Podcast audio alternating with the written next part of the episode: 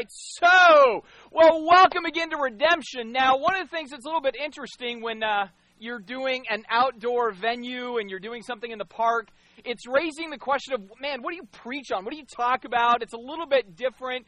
Do you change up what you've been doing to kind of fit the location? And I decided, no, we're going to roll old school, man. So we are staying in our series entitled Doctrine. Now, if you're with us for the first time today, you're coming into the middle of something that we have been discussing as a church which is really what do Christians believe? And I think in a lot of ways that's a great thing for you to be a part of, hearing about what we actually believe, what we hold dear, what matters to us. And so in this particular series over the last several weeks, we've looked at a lot of very important things that pertain to God. We've looked at the reality that God is. And we say, uh, when we mean by what God is, what we mean by that really is that God is a Trinity. And He has just always been Father, Son, Holy Spirit, and making an investment into themselves perfectly and eternally. From God is, we noted that God spoke, and He spoke into the world the creation. And we can look at this creation and it testifies to God and His greatness and His love and His creativity. And God has spoken to us in the Bible, and so God speaks. From there, we noted that God creates everything that we see around us. And there God loves, and He loved us so much, He made us in His image and His likeness. But then we chose rebellion. Uh, we call that sin in the Bible, right? That we chose sin. And so with that, God judges. But then after judgment, we realize that God still desires us and wants us. And so from there, we saw that God pursues through covenant. He desires to bring us back to Himself. And this was so potent in God that what God then decided to do was to come. And that was last week, that God comes incarnate. God comes packed in meat, and that was Jesus. But then Jesus comes into the world. Jesus steps into the human plane of existence to do something unbelievable, something that none of us would really do. He comes to die. He comes for the cross. And that's where we find ourselves today the cross. Now, I'm sure some of you right now are saying, really, of all of the topics to do in the park, penal substitutionary atonement. You're like, I don't even know what those three things are, man. I don't even know. No, this is a wonderful topic, and let me tell you why. I, I, think, you know, just God and His good kindness toward us knew exactly this was to be the thing we talked about today for a few reasons. I think one is this because for us as Christians, if there's anything we want to make much of, if there's anything we want to boast about, if there's anything we want to celebrate, it's the cross. This is really important to us. If we come into our city and we're here in a city park and they said, just what's one thing you would want us to know? We would say, we want you to know about the cross. It's just that important. It's that central. And so I think it's a perfect day for that. I think especially because when we think about the cross in our culture, there's a whole lot of different ideas that revolve around that. I mean, you, you look just at pop culture, right? I mean, the cross is all over the place in pop culture. You see a rap artist wearing a cross, you see a, just some pop singer wearing a cross, and, and we're never quite even sure why they're wearing that. Is it for a religious purpose? Is it just hip? Is it just cool? Why is the cross there? I was watching a show this week on Scientology. They have a cross. I'm like, why do they have a cross? Scientologists don't believe in Jesus, they believe in aliens. They should have a little alien dude, but they have a cross. So I'm not sure what the cross symbolizes to them.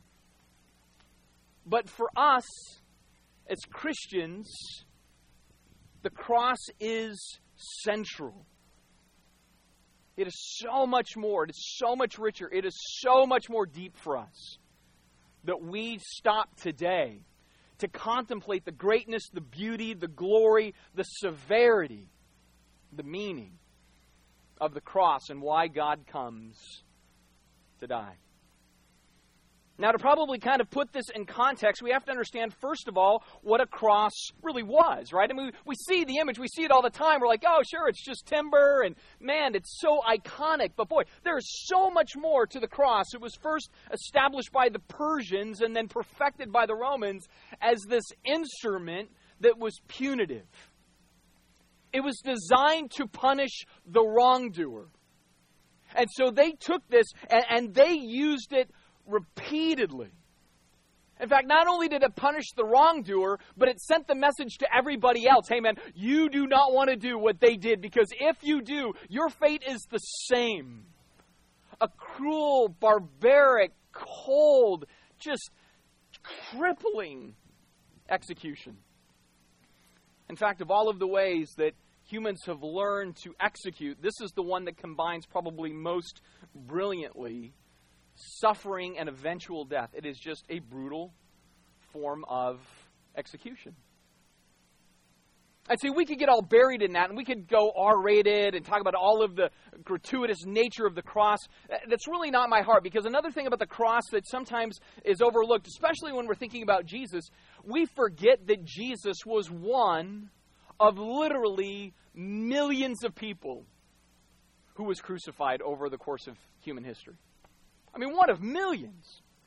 You know, the Persians, the Romans, others, they crucified all sorts of people. They crucified men, women, children. They crucified them upside down, right side up, facing against the cross, out from the cross. They did it for political reasons, for just judicial reasons, whatever it was. I mean, millions of people suffered exactly the same fate as Jesus on a cross. It was common. That's why, in some ways, we look at the cross and we go, man, we could get into all of that brutality. We could show clips of the passion of the Christ, but that's not the real depth of the cross. That's a part of it. But it's not the depth of the cross. Because Jesus' cross was fundamentally different for this reason. The cross of Christ was not about one man's offense being justly punished but about many people's offenses being justly punished in one man who was himself without offense. See, that's the difference. That's the fundamental key. He did something that nobody else has ever done in the context of this. And it is that that we as Christians, again, we hold this dear. But to even understand that, we have to put that in context. And this is where the conversation gets a little bit tricky and maybe even a little bit awkward because what we have to understand, to understand the cross, to understand why Christ's cross is different than other crosses, is we have to wrestle with the simple fact that we as a race are not that terrific. We're, we're not that terrific. And maybe for some of you sitting there, you're already going to be bothered by that. Like, so are you saying we're sinful as a race? Yeah, we're sinful as a race. That's our struggle. That's our plight. That is our propensity. That's our bent. And see, we don't like that because what we do as people is we want to put everything on a scale. And the scale is there are bad people and then there are good people and we look at all of life through that scale of bad people and good people. And so we start looking and we go, well, Hitler, bad people. Charlie Sheen, bad people. Cast of Jersey Shores, bad people. Except for Snooki, she's trying. All right. And and then and then we look at the other side, we go, good people. Who's good people? Oprah, she's good people. Right? Or other people that we think are good people. And we go, they're they're good. And the others, they're bad. And that's how we see the scale. In fact, you even pull up like USA Today. I, I, was doing that this morning, and, and I'm sitting there looking through it and going, from my own human perspective, uh, good people and bad people. Right? You know, I, I just kind of look through and go, oh, there's the, the president of Syria, bad people. Right? Here's, here's this gal in China that uh, killed this English uh, businessman, bad people. And I look at other things. Oh, here's something about Warren Buffett and his generosity. Good people. And so I can just do that right now on my phone. I can just sit there all day long and scroll through, you know, good people, bad people. But see, that's not probably the way we should look at it. Because strangely, this is not how God really looks at it. God doesn't look and say, hey, good people and bad people. All right, judgment assessed. See how God looks at it, and that's always the key. We look with our eyes, but how God looks at things is sinful people or sinless people. Not good and bad, sinful or sinless. And when we start looking at it from that perspective, what we know really quickly, all of us, deep down inside in our heart, we know I'm not in the sinless category. I know, me personally, Matt Boswell, I know that I have sin.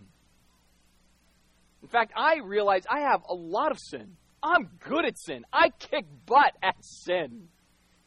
I'm awesome at it. We really all are awesome at it. In fact, if anything, I've used this analogy before, uh, but I'm going to use it again because I think it's helpful to us. But all of us in life, we have a backpack, and this one's awesome because it's prickly. Um, this is the coolest backpack. I, my son, this is his backpack, and uh, every time he wears it, he reminds me of a character from Mario World. I love it. So, um, but this is our backpack. We all have prickly backpacks. We're all given a backpack at birth, and the backpack is designed to carry certain things. And I find that what often my backpack carries is sin. I do a lot of sinful type things. For example, I lie. All right, so I got this rock right here symbolizes how I lie. Now, I love to think I'm a pretty honest person. And I think, eh, on a sliding scale, I'm, I'm, I'm, mostly honest. I'm pretty honest. I'm pretty good. But there are those times, right, where I'm not always honest because my kids will say something to me like, uh, "Hey, Dad, do you have like ten bucks in your in your wallet?" No, I do not, son. Right? even though I know I got 10 bucks in my wallet. But again, I don't want to give 10 bucks to my son. I love my son, but he's just going to go blow it on something stupid, so I lie to him. If you've got little ones over there, all I have to say is things like Easter Bunny, Tooth Fairy, Santa Claus. Lies. All right, so you're like, oh, he said it out loud in public. Oh, they're over there. All right, so so we do. We all have these problems where we sometimes we lie.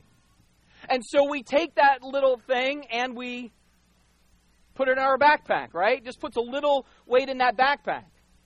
Maybe it's not lying, maybe it's something else. Maybe we struggle with stealing.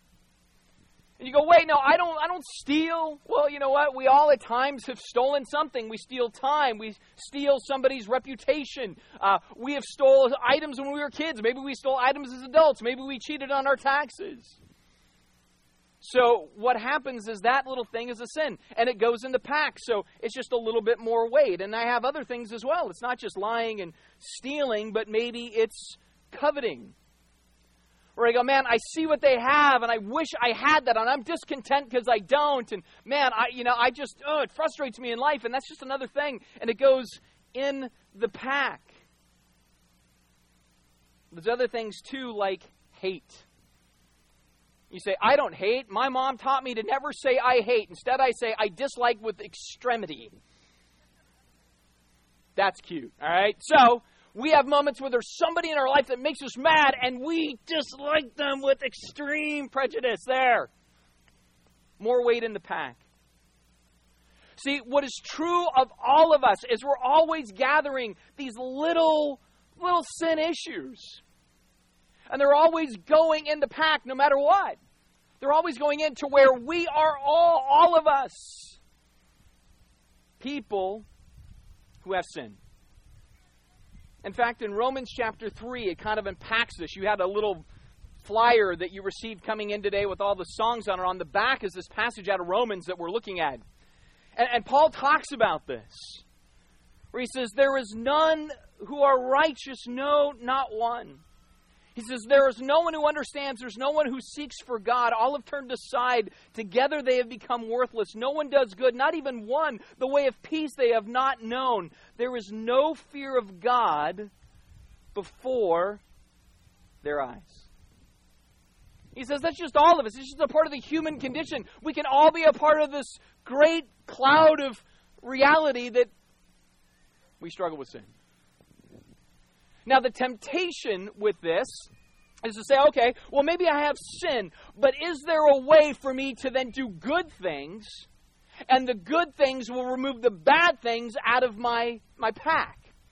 Right? So uh, maybe if I do good works and good deeds, and I'm really, really kind to people, and I'm humanitarian and all of that, can I start to pull some stuff out? Well, well, Paul would say, no, it doesn't work that way because he says in verse 20, For by works of the law, no human being will be justified in God's sight since through the law comes knowledge of sin. See, we, we sometimes start thinking in terms of, well, if I'm good, then God will be pleased with me. Or if I'm good, God will not hold some of this stuff against me that's been accrued in my pack. Right? So it's a little bit like, all right, so I was checking out Vinny's wife, and she's smoking. Smoking hot, right? So I get it. Like, that's a sin. I got it. It's wrong. But then, Mrs. Tadusky had all these groceries and they carried them, and so that comes right back out, right? It's an even. I mean, that's and all sins apparently from the East Coast. So, um, right? So we go, is, is that how I can do it? So, you know, sure, I've had a few things go in, but can I do good things? And I start pulling stuff out because I'm good. Does God kind of do accounting like that? In and out and in and out, and then hopefully in the end, someday I'll die and I'll hand him my backpack and I'll say, man, I really hope I had one extra good than bad. Right? That's good accounting, right? Before God. Well, no, that's not God's accounting system because, again, as Paul says, it's not about keeping the law. It's not about being a good person and not being a bad person. It's about being a sinless person. And we are sinful people. See, everything that goes into the bag just stays in the bag. We, we can't, in and of ourselves, get anything out of the bag. Everything that goes into the pack, all the offenses that we do, they just stay in there forever. That's just the way God's accounting works because being good does not pull it out. But here, here's where I have to expand something, and this is where it might even get a little bit more awkward for all of us. Uh, this was the hardest thing I wrestled with this week, all right? when we kind of do this, there's another part of the accounting that I think we overlook. Here's what we start to think we start to think in terms of what are the lesser sins, what are the greater sins. And you start thinking about what are some of the greater sins, and you're going to say, um, murder. It's one of the greater sins. Or uh, maybe it's infidelity. If you're a member of Greenpeace, it's using any petroleum product, right? So, whatever it is, there's these big hallmark things. Big, big sins, right? Not just even this size. We're talking big. The big ones that we worry about. Here's what's interesting to God the big ones, the monster sins, are not the ones we typically associate with. For example, what is the greatest commandment? The greatest commandment in the whole Bible love the Lord your God with all of your heart, all of your soul, all of your mind, all of your strength. To violate the first and greatest commandment is the first and greatest sin. That is the first and greatest. So the really weighty, weighty sins to go in my pack aren't things like when I lie or when I'm dishonest or when I steal. I mean, those are important things. Those are big. They go in the pack. But the real serious ones are right here. Like, for example, when God says, I want you to love me with all of your heart. All of your heart. It means, man, more than your spouse, more than your kids, more than your job, more than your country, more than your daily pleasures. Love me above all else. And I look at my life and I go, you know what? Frankly, I like that idea. I don't do that thing. And that goes in my pack. I, I just, I don't love God with all of my heart. I'm telling you as a pastor, I'm telling you as a standing Christian, I know if I'm honest and I tally up the realities of my life, I don't love God like I should. I'm a sinful man for that. I read the Bible and sometimes, you ready? Boring. Right? Other books can be more entertaining. Movies are better than books. We can't wait for the Bible to be on movie because it'd be cooler. Right? So when we're honest, we go, man, I don't necessarily love the Lord God with all of my heart or with all of my soul. It's like in life, what's more exciting? Is going to church more exciting or is going to the game more exciting? Is going on vacation the thing that we're excited for and we, we lose sleep about? Uh, you know, or is it getting together with God's people? No, we're, we're more excited about vacation. We're more excited about a new car we're getting next month than we are about what God would have us do. And so, again, these are the really big sins that go in my pack. These are the weighty things. I mean, just in your own life, think about all the things that you know God would want you to be excited about that you're just not excited about. Think about all the things in the last six months that have gotten you most passionate, most enthusiastic. Now, how many of those were God moments and God things? See, when we talk about sinning against God, what we're first and foremost talking about is basically saying, God, you're just not that entertaining. You're, you're, you're not the one that gets my enthusiasm the most. You're fine, you're good, you're healthy. You're like broccoli. I oh, you're healthy for me. And I don't want to go to hell, so I'll make sure to give you just enough attention that I confess that I go to church, but I can't say that I'm excited about it. All of that is stuff that goes in the pack. And it doesn't even matter if you're not a Christian, you are a Christian. This is our struggle. And so, over the course of time, all of this gets really heavy. This is the weight of sin. Right? And, and this is just a, a, handful of things I talked about, but you could, you could go on and on. You could start to evaluate the last 20 years of life. And that pack gets really heavy, real foreboding, filled, full of our offenses. And the biggest offenses are the ones where we take away from God his glory. Right? In fact, that's what Paul says. He says, For all have sinned and fallen short of the glory of God. I mean, the glory of God is the big idea. And again, I'm just being real candid. In my own life, I wish I cared about the glory of God as much as I seem to care about other daily affairs. I mean, I do intellectually, I do theologically, I do on paper. It makes perfect sense. I get up on Sunday and I preach about how important it is. But really, when I start to analyze, I, I, fall really short of the first and greatest commandment love the Lord your God. Then the second commandment love your neighbor as yourself. Get out of here. You know, I mean, it's not even. It's not even happening. I'll love my neighbor like second cousin half removed that I didn't even really like that much, but I met him once at a barbecue and he was fine. I mean, it's like, you know, like that. Unless they're a really great neighbor, and then I'm going to really, really like them, especially if they let me use their stuff. It's awesome, right? So, first and second commandment are the first and second sin. And so again, I bring it back when people say, but wait, I'm a pretty good person when I die someday and I'm standing before God in heaven. And he says, why should I let you into my heaven? We're going to say, because I was a pretty good person. He's going to say, but man, I didn't even judge it that way. And then he's going to go to the next step and he's going to say, how much did you love me though? I was really good though. Yeah, but how much did you glorify me? But I was a really great person. Yeah, I got that. But how much was I the priority in your life? Yeah, you weren't. I nominalized you, or I appreciated you, or I kind of believed in you. And he's going to say, that's the issue. That's the sin problem that we face. So I, I, make much of this so that we understand that what's at stake, what God really desires of us, is not good people. I mean, he likes good people. Good people are nice. We should be good people. But that has nothing to do with how he's weighing the whole heaven thing.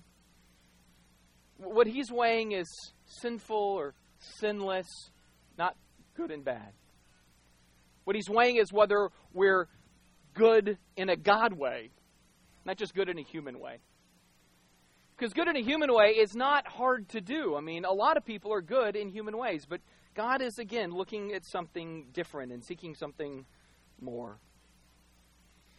I think another thing that we have to wrestle with is not just this part of the, the story, but then we also have to kind of think about the very nature of who God is, right? I mean, again, what's our topic today? It's the cross. There's going to be something about the cross that is really, really huge. So, as much as the issue is, man, are we sinless or sinful? The issue is, how do we see God? Is God just a big, sappy teddy bear in the sky? Or is God really passionate about his glory too. When we look at the Bible, we see that God is very passionate about who he is. And while the Bible says God is love, that doesn't mean by default that God is only loving. And sometimes that's almost the way we want to see God, right? God is love equals God is only loving. And yet that wouldn't be very fair. Because there's a whole spectrum of how God is described in the Bible. In fact, in Exodus chapter 34, verses 6 and 7, it says, The Lord, the Lord, a God who is merciful and gracious. He's slow to anger and abounding in steadfast love and faithfulness, keeping steadfast love for thousands, forgiving iniquity and transgression and sin. I mean, all this really great stuff, man, that's the God is love stuff. We love the God is love stuff. And it says, but who will also by no means clear the guilty. But by no means will also clear the guilty. See, God is both love and loving, but God is also holy and righteous and loves what is truly good by His definition. And in that definition, we're not there we're just not fundamentally there, right? We have that problem. We have that sin issue. We have that, that thing that says, you know what? Um, my, my biggest issues are you're just not that exciting. I get way more passionate about a hundred other things more than, than you. And he knows it. And so he says, Man, I am loving, but I am also just, and you wouldn't even appreciate me if I didn't execute justness, so I need to be just as it relates to you. In other words, that foreboding thing that God says, sin is something that offends me. Sin is something that must be addressed. At the same time, and this is where the bad news becomes good news, while we really didn't want God, not on his terms at least, right? Loving the Lord our God with all our heart, soul, mind, and strength. Well, we didn't necessarily want that, and we still even struggle with it as Christians. Uh, the great news is while we didn't want God, God wanted us. He wanted us profoundly and brilliantly. And so he gives the solution in verse 21 of Romans chapter 3. It says, But now right? So he's been outlining this saying, man, there's none righteous, no, not one. Why? Because we all fall short of the glory of God. Glorifying God is not as important to us as doing our thing. And it says, while that was our state, that was our condition, but now. The righteousness of God has been manifest apart from the law. Yay, we don't have to do the law to get saved because we're bad at it anyway says, although the law and the prophets, they bear witness to the solution, really, is what he's saying. He says, the righteousness of God through faith in Jesus Christ for all who believe, man. That's the but now.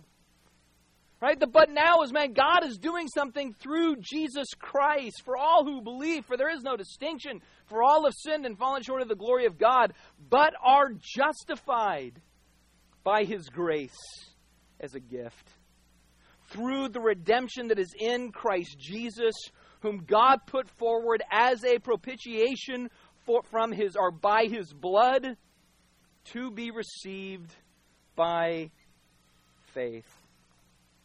In other words, the solution was the cross. The cross. That's the solution. That's the God being so desperate for us when we weren't desperate for God that He says, I'll come up with the craziest plan ever. It'll be the cross. It is outlandish. It is foolish. There'll be some sitting here now that think about this whole thing and they go, that is just ridiculous. And Paul says that's exactly what some people are going to think.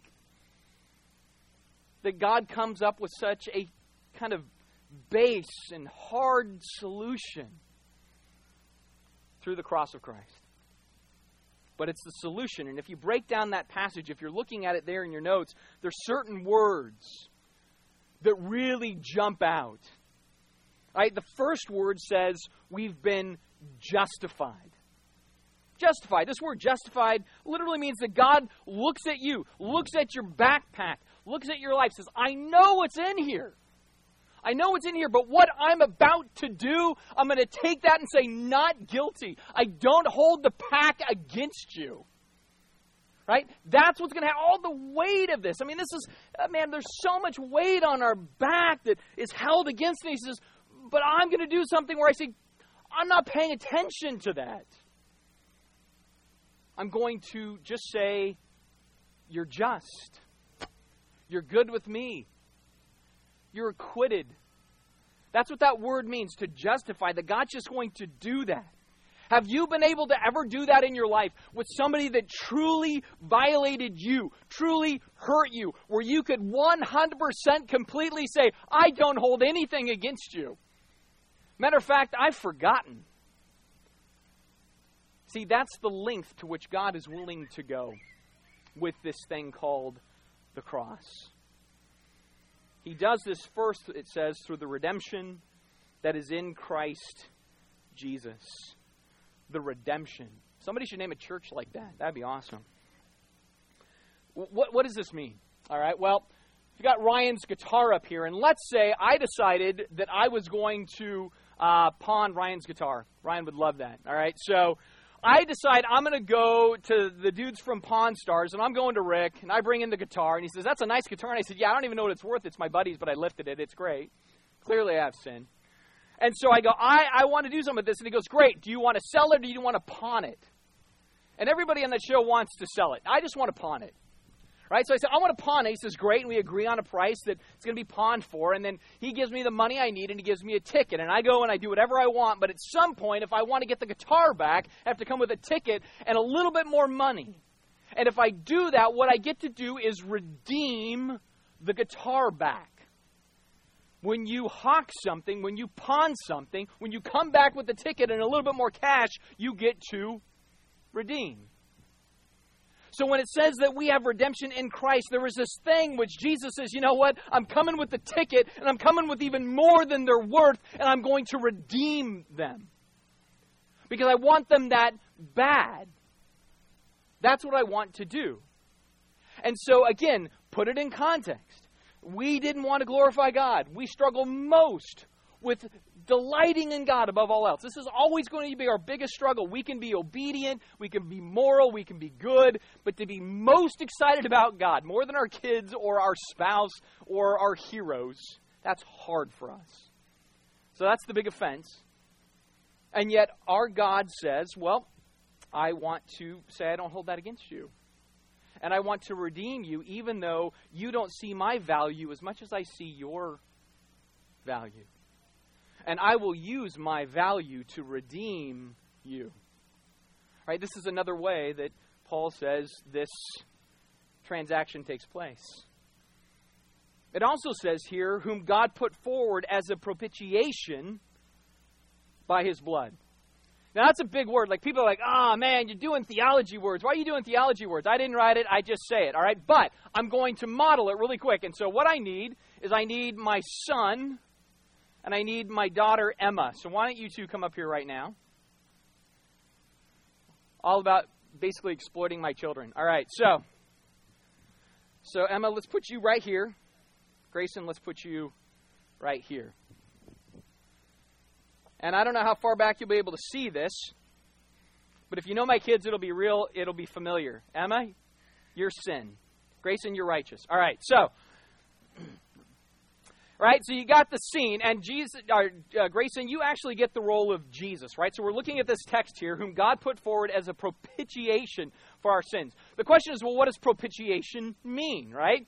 Well, here's the basic scene, right? So Grayson is the role of Jesus, Emma is the role of the rest of us, and then there's God, and God says, I know exactly how Emma feels about my glory. She's not as excited about me as a hundred other things and she does little things that all fill up in the backpack all the time. She uh, she lies, she cheats, she steals. Emma, your daddy loves you still, but you're just you're so sinful. all right, so, all right, so she does all those things, and so finally one day God says, all right, uh, you, you, there, there's, there, there's judgment coming because I'm still just. I'm loving, but I'm just. And so God, He's bringing this judgment to Emma, but just before it gets to Emma, there's propitiation, which means it is diverted away from Emma. God's judgment suddenly diverts. That's the idea of propitiation. Something makes it go another direction. And what the Bible says is Jesus, who knew no sin, perfectly righteous, it says he became sin. Right? So it's coming at her. And everything she's ever done, all the stuff in the pack, it's coming, it's coming. And then Jesus says, I'll take it. I want to divert it on to me. And what's going on at the cross is all of God's justice and judgment and punishment that we amass over our lives. It's all coming on Jesus. And Jesus is taking the full brunt of everything, especially the things where we say, Jesus, we just don't think you're that cool. We're just not that excited about you. I know you gave us 66 books of the Bible, but boy, Numbers sucks, man. That is a long, boring book. We don't get excited about some of the things you want us to do. You want us to sacrifice. You want us to submit ourselves to hardship for you. We don't like that. And he says, That's all right, I'll, I'll take that. I'll take all the things you don't dig about me. And so he suffers for sin. But then it says in 2 Corinthians 5:21, he who knew no sin became sin. And then he suffered for that so that then Emma here could become the righteousness of God in Christ, it says. And so not only does he take all of the judgment, but then after doing that, he takes all of his righteousness and gives it to her if I was to quiz you right now and say, Who here is as righteous as Christ? Let me do you a favor. Everybody raise your hand. Because you are as righteous as Christ because of the cross. Now, does that mean you are sinless? No. Because a lot of this is how God now sees you. God sees you in such a way He says, I do not reckon that to your account. I sent my son to redeem you. I sent my son to take the judgment for you so that from that he could give you his righteousness. See, that is the nature of the cross. Here, I can go ahead and take these. Thanks, you guys. You can go ahead and sit down.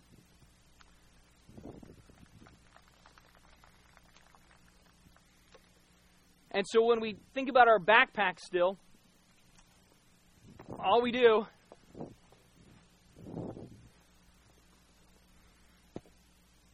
is we just acknowledge it's there. It's there. And again, the low offenses are those lie, manipulate, gossip, slander. Those are serious things. Those are big things, but those are lesser things in comparison to the fact that God Himself was willing to suffer for our lack of love for Him. I mean, again, imagine giving yourself for somebody who just, they didn't care that much about you. He said, That's what I'm willing to do. That's what I desire to do. And so, in a strange sort of way, God does this to show himself as righteous. In fact, Paul rounds it out that way in Romans chapter 3. He says, This was to show God's righteousness because his divine forbearance, he had passed over former sins. It was to show his righteousness at the present time so that he might be just and the justifier of the one who has faith in Jesus. What this means basically is God says, You know what? I needed to both punish sin and I wanted to be punished by myself for your sins so that I could bring you to me. So that I could totally bring you to me. I mean, that's the big idea. That God says, I am holy. Sin needs to be addressed, and I love you, and I will suffer myself so that you can be with me. I will pour out my punishment on myself to settle the account to say the pact doesn't count against you anymore. And still, even as a Christian, like I was saying, I still struggle with loving God with all my heart, soul, mind, and strength. And you know what? Even that is dealt with in the cross. My poor performance as a Christian is forgiven because of Christ on the cross. My lack of priority at times is forgiven because of Christ on the cross. These are the things that he does. These are the things that he forgives. This is the nature of what we hold dear. And so from that, it brings us to a decision. It brings us to the call that all of us have to make. I mean, if you look back at the passage, it says it's by his grace as a gift to be received, it says, by faith. See, God says, I'm not asking for anything but the pack. He, he doesn't ask for anything else from you except that you say, Yeah, I've, I've sinned and you offer me forgiveness by your grace, and you take all of what I deserve so I can have all of your righteousness given to me. That, that's the exchange. He says that's grace given to you as a gift. But there needs to be faith. And so, right now, what I want all of us to do is I want us just to bow our heads right now where we're at, just try to close out the environment around us because I, I, want to pose a, a, question to all of us. I mean, I know the vast majority of people here, uh, you know, you, you, you, follow Jesus, you know Jesus, you say, I'm a Christian, I've, I've embraced this exchange. Right? And that's, that's awesome. I love that. But, but to us, as that crowd that knows Jesus, the question I pose to all of us is are we, are we living in the full capacity of what this has done? In other words, it's very easy to just still stay excited about everything else, and Jesus gets like fifth, sixth, tenth, or twelfth on the list. It's very easy to say, you know what, if nothing else is going on, I'll be at church. If nothing else is going on, I'll read my Bible. If nothing else is happening, I'll stop to pray. Or only if it's really bad, that's when I pray. And is Jesus saying, no, I've done this to offer you, man, enjoying me is the priority. Because the cross does that as well. It gives us the capacity to enjoy God above all else. So, are we enjoying what the cross established for us as Christians? Maybe, maybe you're going, I, I, just don't. Maybe today is a day where you go, I, I want to kind of recommit myself to the reality that I get distracted by a lot of other things and God wants something more. More of my life, more of my walk, more of my focus, more of my sense of ambition.